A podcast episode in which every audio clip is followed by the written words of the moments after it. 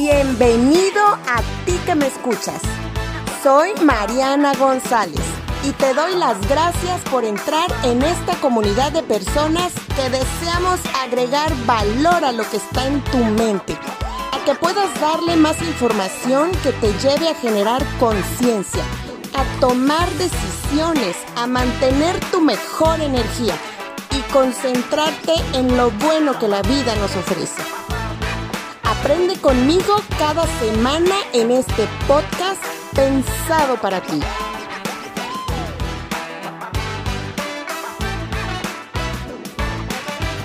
Hola, ¿qué tal a todas esas personas que nos están escuchando el día de hoy? Viernes, pues ya cerrando la semana y muy interesante porque está conmigo Lorena Yalalte.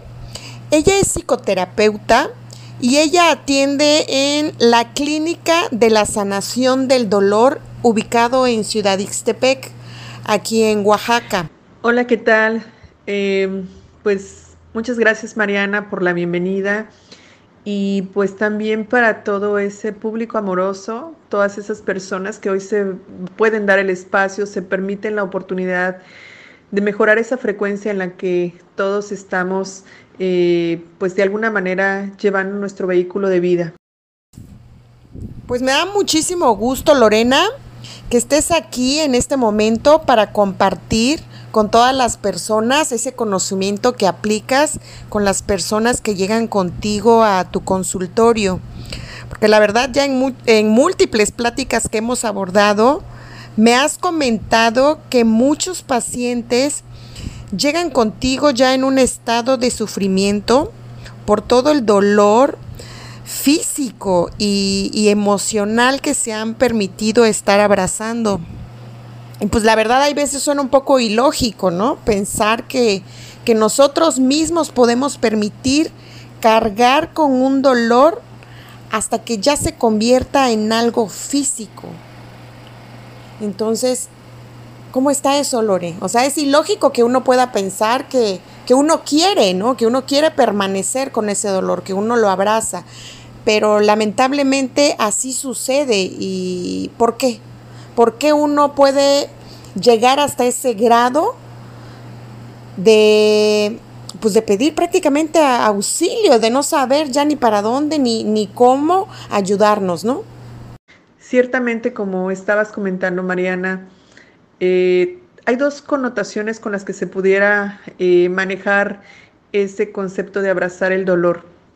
La primera pudiera ser que cuando tú entiendes o ese sufrimiento, cuando lo abrazas, cuando tú entiendes por qué se está expresando, por qué de muchas maneras eh, te está generando una información importante, relevante, que te permita dar entendimiento, que te, que te permita expresarte el por qué se está manifestando. Es ahí cuando tú lo abrazas y conectas con ese maestro de vida que se está presentando, con esa oportunidad de dar más seguimiento a ese proceso, a esa lección, y ya hay un entendimiento. Otra forma, Mariana, de abrazar el sufrimiento desde una connotación donde no hay entendimiento, donde efectivamente eh, está ese maestro de vida y esa postura de generar victimismo en, ese entendimiento donde todo me sucede, yo soy, yo soy el culpable, donde esa emocionalidad se transforma en algo más crónico y no hay enseñanza, sino más bien se repite la lección pues obviamente desde ese punto ese, ese sufrimiento no va a ser transitorio, ese sufrimiento está llegando para quedarse.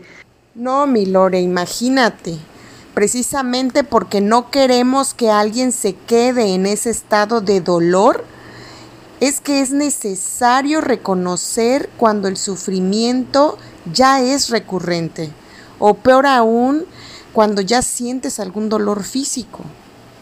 Entonces tú como psicoterapeuta, ¿cómo ayudas a que un paciente realmente aprenda del mismo dolor?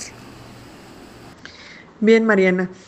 Pues básicamente lo que estás es educando a tu paciente eh, en cuanto a la apertura y también identificar qué, qué tanto tiene la, la interpretación de, de, lo que está experimentando, de en qué se está transformando y desde qué momento quiere ayudarse. Eso es muy básico. Podemos empezar porque si la persona tiene claro que quiere ayudarse, que ya tiene entendimiento a dónde lo está dirigiendo, es todo ese estado en el que se encuentra, pues ese es el primer paso para comenzar una psicoterapia. ¿Hay algún síntoma o algo que tú identifiques como que ese cuerpo necesita atención?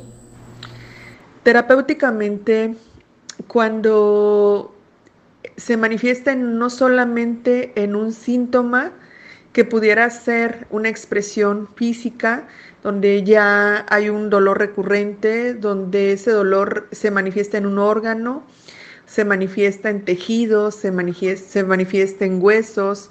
Eh, básicamente ya hay una expresión ahí de índole orgánico. Y cuando es un un síntoma es algo que básicamente la persona expresa como lo que dice sentir, como lo que expresa eh, como, como, dolor, pero básicamente puede ser eh, más de forma emocional, ¿no? Por ejemplo, decir no puedo soportar este sufrimiento y básicamente esa persona no lo está experimentando más como físico, sino como emocional y también tiene que ver con la cronicidad, lo que comentábamos hace un momento. Puede ser que esa cronicidad, eh, básicamente en, estar eh, manifestándose en presencia, no solamente eh, en momentos del día fraccionados, puede ser todo el día, puede ser durante también tu descanso, con tus sueños, es decir, donde la mente no para, no hay descanso para la mente. Entonces, eh, pues obviamente ese es el primer paso para no solamente una alteración orgánica, sino también eh, básicamente esas emociones, esos sentimientos que ya están de una forma expresos, no solamente en la, en la rutina, en la forma de, relacionarse con las personas. Y básicamente pues ahí podríamos identificar cuando algo ya es para un tratamiento definitivamente. Me gustaría mucho, Lorena, que nos platicaras de ese proceso de restauración que llevas tú en la clínica de la sanación del dolor. Te puedo compartir, Mariana, y a todas las personas hermosas que hoy nos están escuchando, que también un momento de restauración y un momento de recuperación o el flujo de esa, de esa continua restauración puede ser los momentos de silencio, ¿sabes? Cuando la mente calla, cuando la mente está quieta, cuando te apoyas de la meditación, cuando te apoyas de la oración, cuando esos momentos de silencio se alargan en la mente, es decir, cuando el, diálogo interno no está ah, apoyando tu estabilidad, y te permites a través de la respiración, te permites a través de esos momentos de agrado, de hacerlos más largos y más largos, obviamente desde ahí tu cuerpo es inteligente, tu cuerpo es autónomo, tu cuerpo es sabio y tu mente se conecta con esa inteligencia. Esas son muchas maneras de llegar a una sanación que obviamente se conectan en los tratamientos cuando la persona no sabe cómo, cuando la persona no entiende o no, o no tiene las herramientas para llevar a ese, a ese punto de restauración, de llegar a, a todas las formas que pueden integrar esa inteligencia y esa sabiduría. Es muy importante entenderlos, entendernos en luz, entendernos en energía, entendernos en una frecuencia en la que todos estamos emitiendo esa manera de conectar con el exterior. Y obviamente si tu interior está enfocado en, en esa base de sentir y esa base sutil de expresar el amor en todas sus eh, formas, maneras, e interpretaciones, es ahí donde ya se va enfocando esa frecuencia y esa frecuencia tiene que ver con la energía. Es decir, si yo mi energía la estoy enfocando en, un sentir de una frecuencia baja, en un sentir donde mis emociones y mis sentimientos eh, tienen que ver más con, con, las expresiones más incómodas como el egoísmo, la envidia, eh, todo aquello que es con, con un momento kenshu, ¿no? Un momento donde voy, voy a exponerme a todo lo que, lo que se hace de una manera no bajo conciencia, no bajo entendimiento, sino eh, bajo conflicto quizás, bajo como fuese de pelea, de lucha, de, sufrimiento.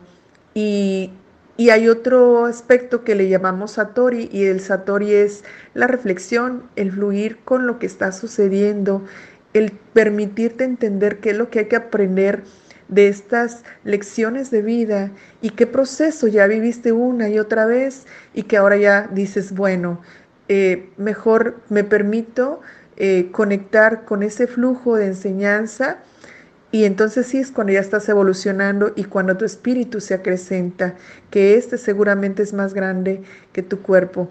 Sin embargo, hay que ejercitarlo, hay que, hay que dejar que fluya, hay que encontrar las maneras y las bases para que efectivamente haya una sanación, no solamente eh, mental, sino también espiritual. Gracias, Milore. No cabe duda que en los momentos más oscuros y en los momentos de dolor, el mejor camino definitivamente es la espiritualidad. ¿Algo más que quieras agregar? Puedo decirles que voy a concluir con un ejercicio que perfectamente todas las personas podemos llevar a cabo y es mirarnos y sentirnos en luz.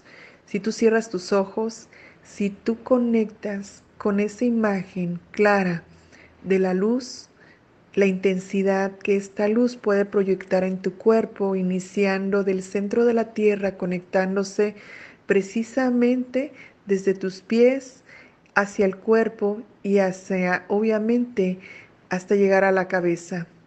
Desde ese momento vas a visualizar toda esa luz que va a llenarte de esa energía pura, de eso que quieres sentir y que te va a dar vitalidad. Y Permite que esa luz se emita hacia el exterior.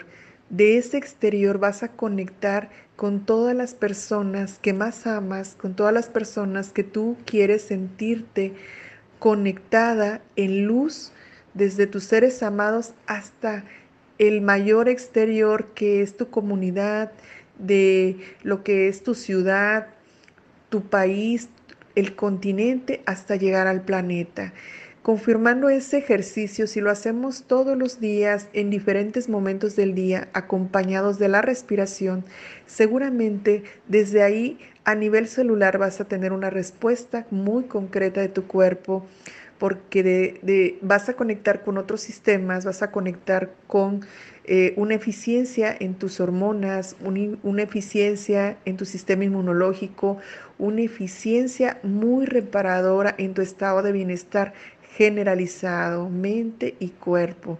Pues muchas gracias Mariana, siempre ha sido gentil, honroso y amoroso tu compañía, tu espacio, tus habilidades, tu conocimiento, tu entrega y todo ese ser maravilloso que hoy representas.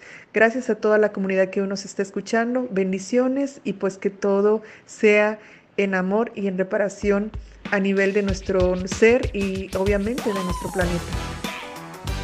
Y así es como terminamos en este podcast el día de hoy, deseándote tengas un excelente fin de semana y pues esperando que nos sigas acompañando los lunes y los viernes en nuestros podcasts, escuchándonos por Anchor, Spotify o iBox. Y pues eso ha sido todo. Pásala increíble, genial. Nos escuchamos pronto. Bye. Hasta la próxima.